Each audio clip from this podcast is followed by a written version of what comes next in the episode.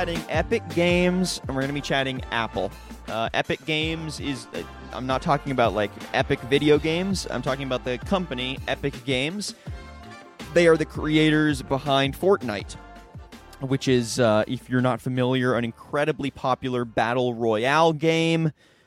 Battle Royale, again, being uh, basically an online game where somewhere around, I don't know, 60, maybe plus people join a server and they uh you know they fight and you know you try to shoot each other and then it's a last man standing kind of thing. So you want to be the last one to uh, make it out the other side and that's how you win. It's sort of a free-for-all activity. Uh, and fortnite is incredibly popular. It, it became one of the most popular if not if not like just the most popular battle royale game at its peak.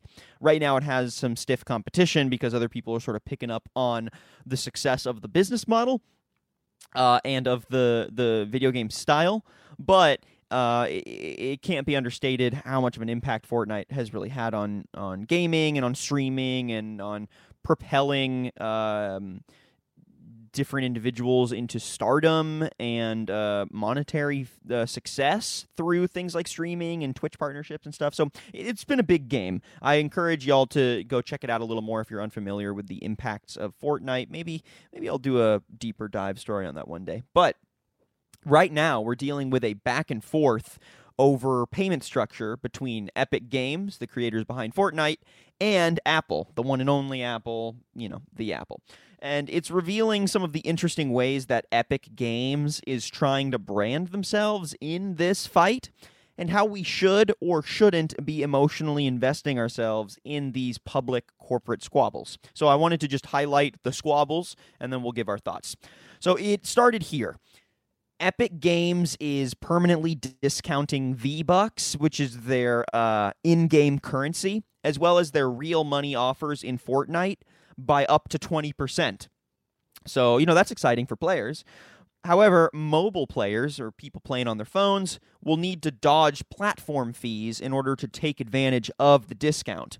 So, PC and console players, uh, you know, if you're playing on, on PlayStation, Xbox, whatever, uh, will now receive up to 20% discount as standard when um, you do making an in game purchase or uh, paying real money for you know like a new character skin or a new weapon or something, right?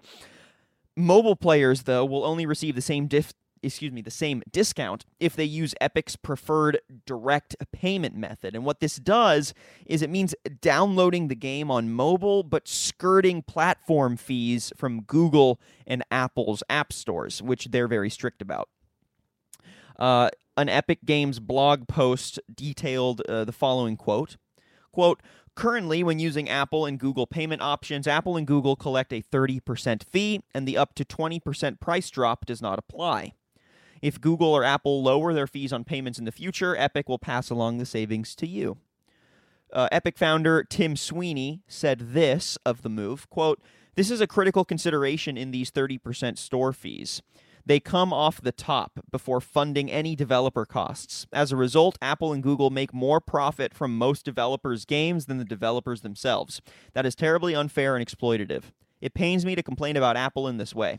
Apple is one of the greatest companies that has ever existed, perhaps the greatest, but they're fundamentally wrong in blocking competition and choice on devices they make, and that holds up entire fields of technological progress. End quote. And he tweeted that out. So you can go give that a fave if you agree. Uh, Apple then retaliated to this move by pulling Fortnite from the App Store, claiming that the update and the mobile discount rules violated their App Store guidelines by trying to skirt their payment fees. Then Epic Games immediately responded with a completely pre produced video in the style of Apple's famous 1984 commercial, which, if you haven't seen, um, it's one of the most famous commercials of all time. So give it a look.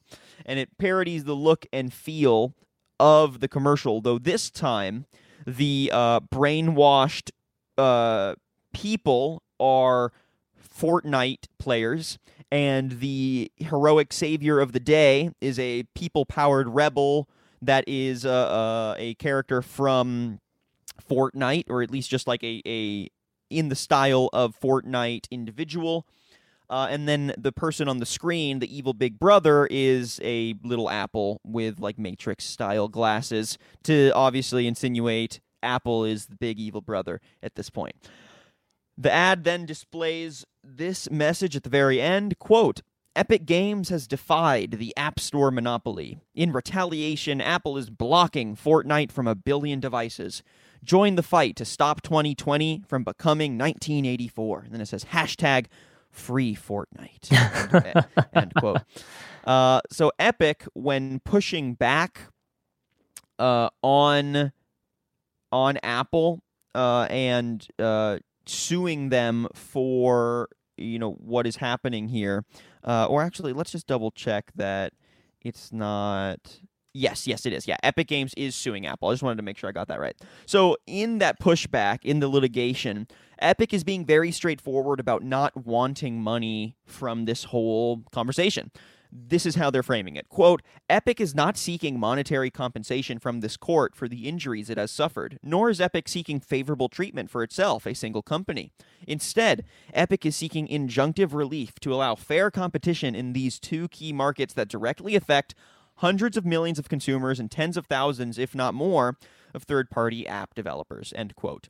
So there's the context for the whole situation. We've got skirting of payment fees. We've got a critique of Apple's uh, App Store fees and uh, guidelines. We've got uh, a removal of Fortnite because of the skirting of those fees. Then we've got a retaliated campaign from Epic Games to uh, create a fan backlash against Apple.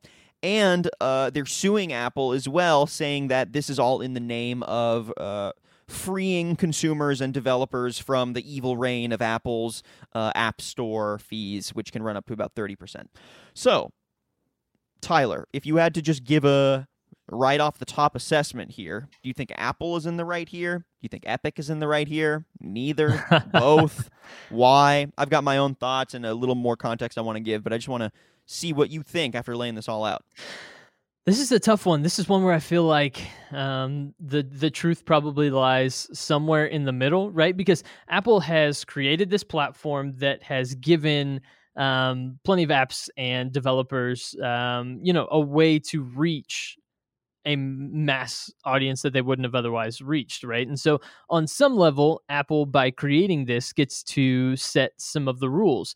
But on the other hand, you can't do it to such an extent that it uh, makes it more difficult for people to then create apps and games and, and things like that, and and reach that um, that base that you've created. And so I, I think that there's probably a little bit of um, what's what's the saying? Six of one, half a dozen the other. You know, like uh, on some level they both have a point, and on some level they're both wrong. Um, and, and I realize that that's that tries to straddle an issue, but it's not like this is a battle between you know, t- uh, you know, a, a, giant in Apple, and then this this um, I, I, don't know this this underdog in Epic Games, right? Uh, Fortnite's made a ton of money, right? And so it, it's not as though Epic Games is. Um, and, and, I get that they they say they're not they're not seeking um, they're not seeking monetary compensation for this. They're really trying to fight for I think the developer um, community as a whole. But again, it's not. It, this is not um, some underdog little company here, you know, rising up to take on the the powers that be in Apple, right? Epic is a you know a fairly large entity, right? Yeah, right. Yeah, and I think uh, I think you're right. I think this is one of those situations where you have two corporate entities that are duking it out, and both of them are making a logical point. But I think the real takeaways lie in the power dynamics of like what is actually happening here uh, I think it's important to when we see something like Epic Games release a Fortnite ad where Fortnite is the lowly underdog against evil Apple. Like maybe in the grand scheme of things, yeah, Epic Games is not as large as Apple, and they don't have the history of Apple nor the uh, worldwide influence uh, uh, that Apple has or the market dominance. However, Epic is not an underdog here. They're not like, you know, an indie game developer. They are a multi billion dollar organization. They have one of the most successful battle royale games of all time. and they have corporate interests of their own. Obviously, they are a company motivated by the same sort of drivers that Apple would be motivated to um, have a 30% App Store fee in the first place, right? It's not like Epic Games is uniquely positioned here to being some egalitarian uh, organization. It's just, I think it's naive to think that, even if some of their arguments do make sense.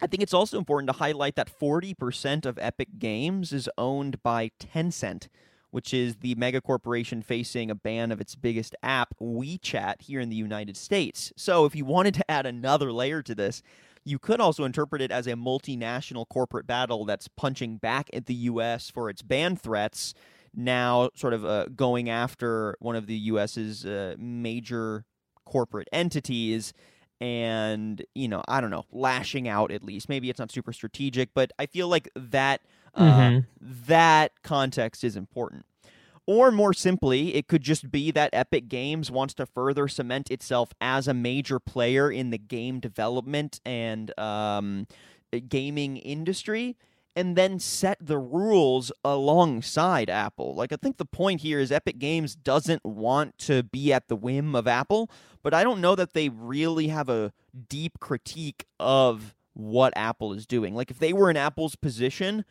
I am not get, being given any indication that they wouldn't do the same. Um, and I have a feeling that really what they'd like to do is sort of reach another echelon as a, a business and a, a, a, corporation and an entity that sort of sits on the same playing field as Apple rather than is uh, subject to Apple's App Store whims. Does any of that resonate with you?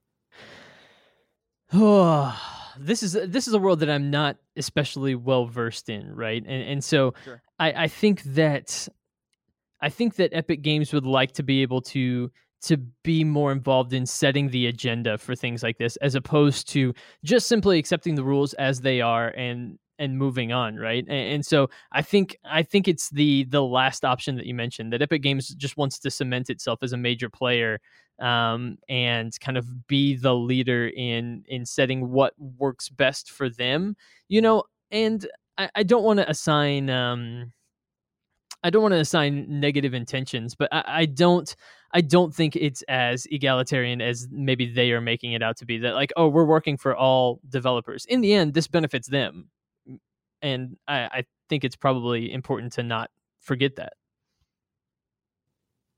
Yeah, right, exactly. And uh, I, I think the takeaways here are, at least personally, uh, that Epic Games does have a point that 30% fees off the top of um, any of your App Store sales is predatory to some degree. Um, that is a huge chunk. I mean, imagine getting a 30% shave off of your paycheck because you got it direct deposited into like your bank, right? Or something or like your platform for processing your your paycheck says, "Hey, because we uh, have to do the labor of processing your paycheck, we're going to take 30% of your paycheck." It's like, "Oh, god damn. No, thank you." Um I do agree that that long term really is a monopoly style practice from Apple where they get to set the tone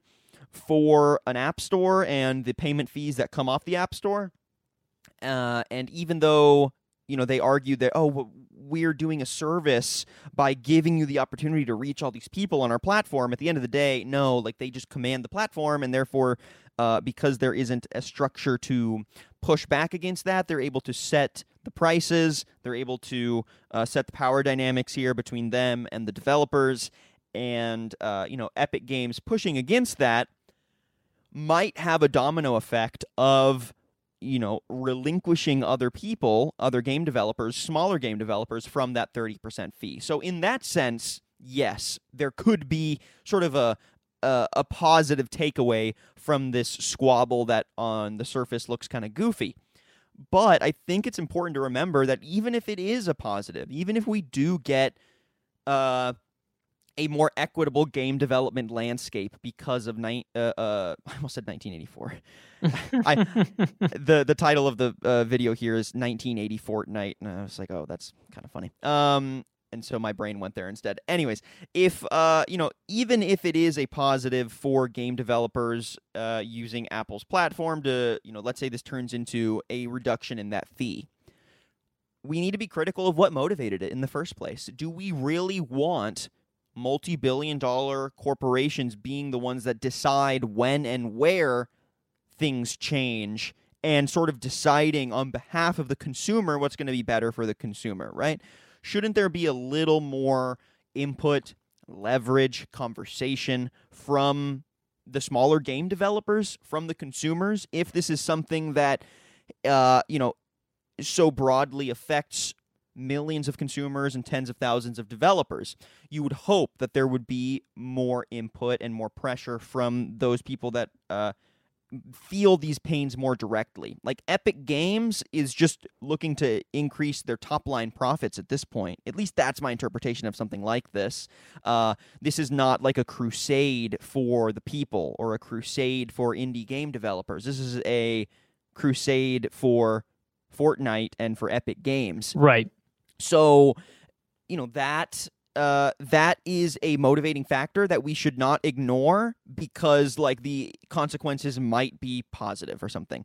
That's what i'm trying to say. And uh, i think we can have a valid critique of apple while at the same time having a valid critique of like not putting all our eggs in epic games' basket to change this dynamic um, because epic games' interest in changing the dynamic is not the same as our interests in changing the dynamic or game developers, indie game developers interests Sure, in sure. changing the dynamic.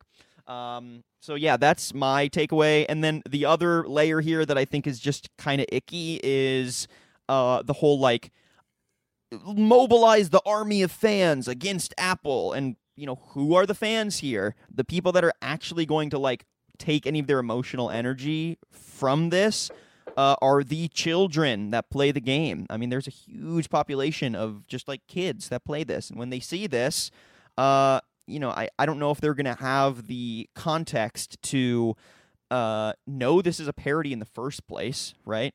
Uh, or B, like understand their place in the broader discussion. When they say free Fortnite and they see, you know, oh, Fortnite is the big champion of the people, like, hey, this is something I play all the time. Like, I like Fortnite and they're telling me to do this. So, yeah, I'm going to waste time. I mean, okay, for them, it wouldn't feel like wasting time, but you know what I'm saying. I'm going to spend energy and time to now push back against Apple. And it reminds me a lot of like when Spider Man was not going to be in the MCU moving forward because Right. Sony and Disney were duking it out, and then like fans took to Twitter and Instagram and petitions and all this thing, bring Spider-Man back. Like they basically weaponized fans to do the work of these two multi-billion-dollar corporations.